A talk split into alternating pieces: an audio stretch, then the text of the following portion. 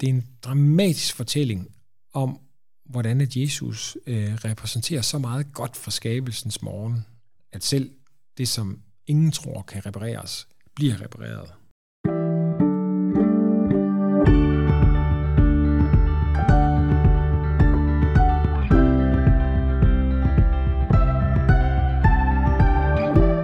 Velkommen til Bible Break, en podcast fra Bibellæseringen, hvor vi læser og diskuterer Bibelen sammen. Jeg hedder Nikolaj, og jeg er vært for podcasten. Og i dag sidder jeg over for Morten Hørning, som er professor i det nye testamente på Menighedsfakultetet i Aarhus. Velkommen til, Morten. Tak. Tak fordi du vil være med igen. Vi er i gang med nogle tekster fra Markus Evangeliet, og vi er nået til Markus Evangeliet kapitel 1, vers 40, og vi læser frem til kapitel 2, vers 12. Da kom der en spedalsk hen til Jesus. Han faldt på knæ og bad ham og sagde, hvis du vil, kan du gøre mig ren. Jesus ynkedes over ham, rakte hånden ud, rørte ved ham og sagde, Jeg vil, blive ren. Og straks forlod spedalskheden ham, og han blev ren. Jesus talte strengt til ham og sendte ham straks væk, i det han sagde til ham, Se til, at du ikke siger det til nogen, men gå hen og bliv undersøgt af præsten og bring de ofre for din renselse, som Moses har fastsat som et vidnesbyrd for dem. Men manden gik ud og gav sig ivrigt til at prædike ordet vidt og bredt, så Jesus ikke længere kunne gå åbenlyst ind i nogen by, men måtte blive udenfor på øde steder. Alligevel blev folk ved med at komme til ham alle vegne fra. Da Jesus efter nogle dages forløb igen kom til Capernaum, rygtedes det, at han var hjemme. Og der samlede sig så mange mennesker, at der ikke engang var plads uden for døren, og han talte ordet til dem. Så kom der nogen hen til ham med en lam, der blev båret af fire mænd. Men da de ikke kunne komme hen til Jesus for de mange mennesker, fjernede de taget over det sted, hvor han var, og da de havde lavet hul, sænkede de borgen med den lamme ned. Da Jesus så deres tro, siger han til den lamme, Søn, dine sønder tilgives dig. Men der sad også nogle af de skriftkloge, og de tænkte i deres hjerte, hvad er det dog, han siger? Han spotter Gud. Hvem kan tilgive sønder andre end en, nemlig Gud? Da Jesus i sin ånd straks vidste, at de tænkte sådan ved sig selv, sagde han til dem, Hvorfor tænker I sådan i jeres hjerter? Hvad er det letteste at sige til den lamme? Dine sønner tilgives dig, eller at sige, Rejs dig, tag din borger og gå. Men for at I kan vide, at menneskesønnen har myndighed til at tilgive sønder på jorden, siger han til den lamme, Jeg siger dig, Rejs dig, tag din borger og gå hjem. Og han rejste sig, tog straks borgen og forlod stedet for øjnene af dem alle sammen, så de blev helt ude af sig selv og priste Gud og sagde, aldrig har vi set noget lignende.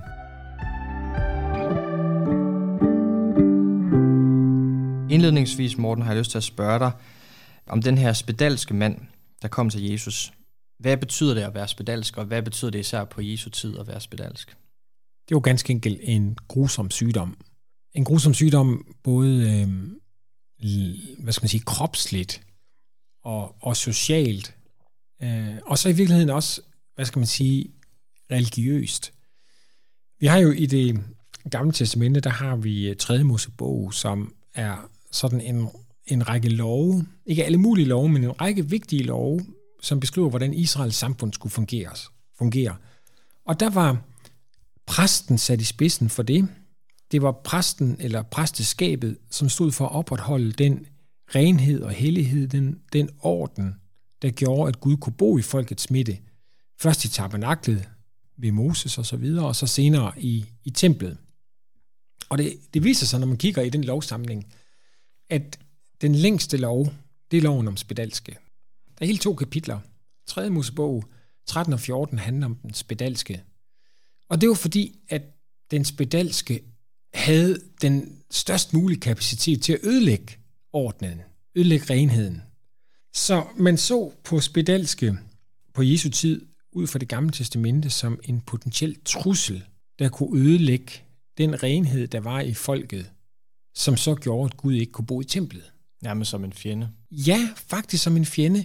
I hvert fald en, fjende så meget, at, at, øh, at der siges om dem i 3. Mosebog, at de skal gå ud af lejren. Det vil sige ud af folket, de skal isolere sig. Og vi har nogle øh, tekster fra sådan nogenlunde samtidig med Nye Testamente, hvor nogle jødiske skriftlærere så udlægger, hvad det betyder. Og det betyder, at hvis ikke de vil flytte sig og råbe uren, så måtte man samle sten op og kaste efter dem. Okay. Så man havde, altså, det var påkrævet, at de skulle isolere sig. Så det er så det sociale og det religiøse. Man var simpelthen udelukket fra fællesskab. Man kunne ikke komme i templet. Dertil kommer så selve sygdommen, som hvis man sætter sig ned og undersøger den, øh, så får man en dårlig dag. Øh, jeg vil egentlig ikke anbefale det, men alene ved at sige det, så kommer jeg jo nok til at lige give en bagvendt anbefaling. Men altså, man kan faktisk søge på det, øh, fordi spedalskhed er stadigvæk en sygdom, der findes i dag. Altså, man går på nettet og søger på spedalske under billeder i Google, og don't do that, så får man altså billeder af mennesker, som er i en forfærdelig situation. Fordi spedalskhedsbakterien er en, som angriber menneskets øh, mest undværlige dele, det som lægerne kalder menneskekroppens ekstremiteter. Det vil sige næse, øreflip, hænder, tæer, mund osv. Alt det, der ikke er de indre vitale organer. Og så spreder den bakterie sig lige så langsomt, så man, øh, man dør ikke umiddelbart af spedalskhedsbakterien, men man dør af tid over spedalskhedsbakterien, mens man bliver mere og mere deform. Så der kan måske gå øh, 10, 20, 30 år, hvor man bliver mere og mere deformeret. Og hvis man så altså skulle omsætte det til den her konkrete situation uden for Capernaums by, så, så kræver det faktisk ikke ret meget tankeeksperiment at se sådan en, skal vi sige, en familiefar i 20'erne, som den ene dag voksede op inde i byen der, og var blevet godt gift og måske har fået en, en pige og en dreng, og så den næste dag opdager, at der er en plamage på huden, som han måske første gang håber kan smøres med lidt olivenolie, eller hvad ved jeg, fordi det er bare noget udslæt for arbejdet på søen, men som så ikke vil gå væk, og, og som ikke på et tidspunkt heller ikke kan skjules med kjortlen, og han er nødt til at se sin kone i øjnene, og de ved, hvad det betyder, fordi det står sort på hvidt i loven, nemlig at han er, han er nødt til at gå til øh, en lokal autoritet, en lokal presseautoritet, som så skal sige det afgørende ord, spedalsk eller ikke spedalsk. Og hvis præsten siger spedalsk, det er det, der står i loven, at det har præsten myndigheden til at udråbe, hvad der er spedalsk og hvad der er ikke spedalsk, så skal han isolere sig. Så skal han trække sig ud af byen. Og det har præsten så sagt, og nu sidder han så ude for byen sammen med de andre i den der lille forsamling af spedalske, som er fuldstændig isoleret på en og samme gang med, som de er fuldstændig afhængige af, at dem inde i byen stiller mad frem til dem. Og han har måske nået at se sine øh, børn vokse op, mens han er blevet mere og mere deform. Altså han kan kende dem, de kan ikke kende ham. Han skjuler sig måske under et, et, et klæde og så videre, fordi han vil ikke have, at de skal, de skal se, hvordan han ser ud. Altså, kort og godt, hvis vi vil have en beskrivelse af helvede på jord eller et mørke, hvor man tænker, her kan lyset ikke bryde frem, så har vi den her i den spedalske. Altså virkelig en dramatisk umulig situation. Hvem, hvem kan genskabe en krop, der er blevet deform? Altså hvordan, altså, hvordan kan den del af syndefaldet omgøres? Og så står der sådan helt specifikt, Jesus ynkedes over ham. Ja, og det er jo, det er jo helt fantastisk, at vi i evangeliet her får så dyb en beskrivelse af, hvordan Jesus reagerer på det. Fordi det, der egentlig står i grundteksten, det er, at Jesus får ondt i indvoldene. Okay. Øhm, det ord, der bruges der for at beskrive den følelse, det er det samme ord, som, som kan bruges som, om tarmene. Altså han får ondt i tarmene. Og det kender vi måske godt lidt. Altså langt de fleste gange, når vi ser land på tv, som burde berøres dybt, så har vi ligesom et filter, der siger, åh ja, det er Afrika, det er Middelhavet. Men så en gang imellem, så bryder tingene ligesom igennem vores øh, panser, og det går op for os, at den drukne ulykke er, er børn svarende for eksempel til den alder, vi selv er børn i, eller whatever, et eller andet, der ligesom hammer igennem vores skjold, og så rammer det os dybt i maven, altså virkelig en medyngsfølelse, en, en, en dyb berøring, den føler vi i maven.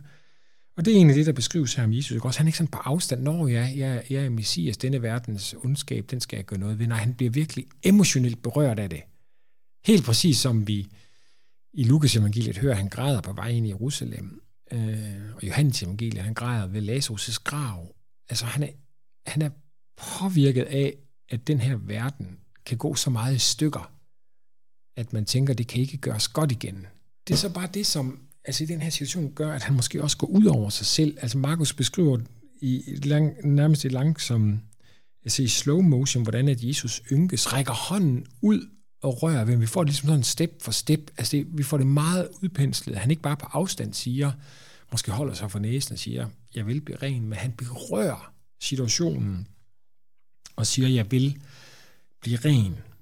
Så det er altså en, øh, mm, det er en dramatisk fortælling om, hvordan at Jesus øh, repræsenterer så meget godt for skabelsens morgen, at selv det, som ingen tror kan repareres, bliver repareret. Tænker du det her, det er med til at understrege Jesu både guddommelig, men også hans menneskelige natur? Altså det, at han rent menneskeligt set virkelig bliver ramt i indvoldene, som du siger, over den her mand, den her fam- mulige familiefar, eller hvem mm. det nu har været.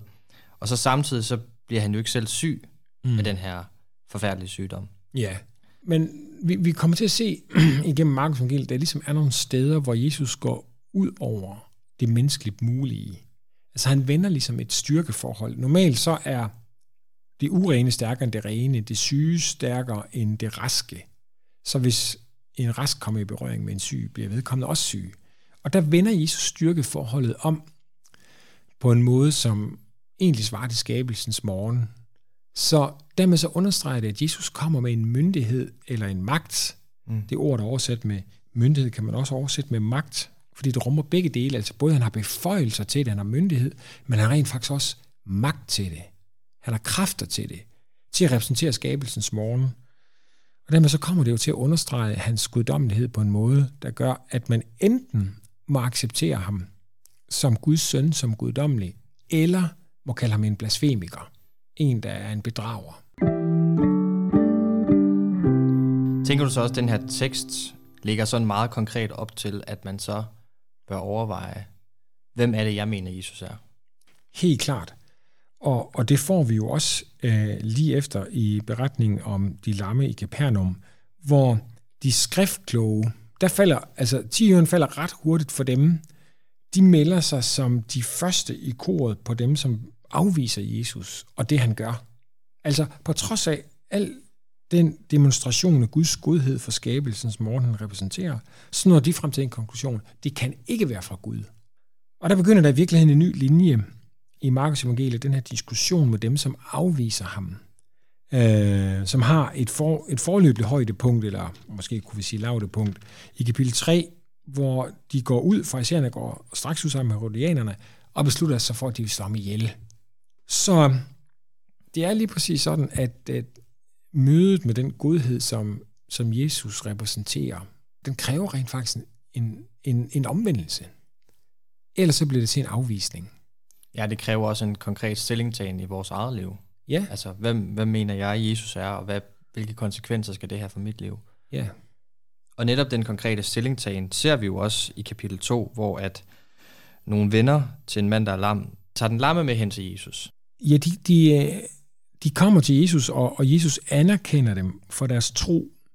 Så, så hvad er det der med den tro? Det, det med omvendelse og tro er allerede sagt i, i kapitel 1, vers 15. Omvend jer tro på evangeliet. Hvad, hvad er det, det er for noget med tro? Det tror jeg faktisk, Markus han er i gang med at fortælle os via handlingerne. Altså tro er ikke en eller anden sådan stærk overbevisningskraft, man har, eller en indre trosmuskel, hvormed man kan betvinge sig Jesus eller Gud. Det er i stedet for meget mere enkelt og lige ud af landevejen og enfoldigt. Det er at, at komme til Jesus med det, som er ens problem, eller som i den spedalske situation, komme løbende til Jesus. Og i vennernes situation her, endda fjerne, hvad skal man sige, hindringen i form af taget. Så tro er retning. Tro er tillid. Tro er at, at gå til Jesus med det, som fylder i ens hverdag.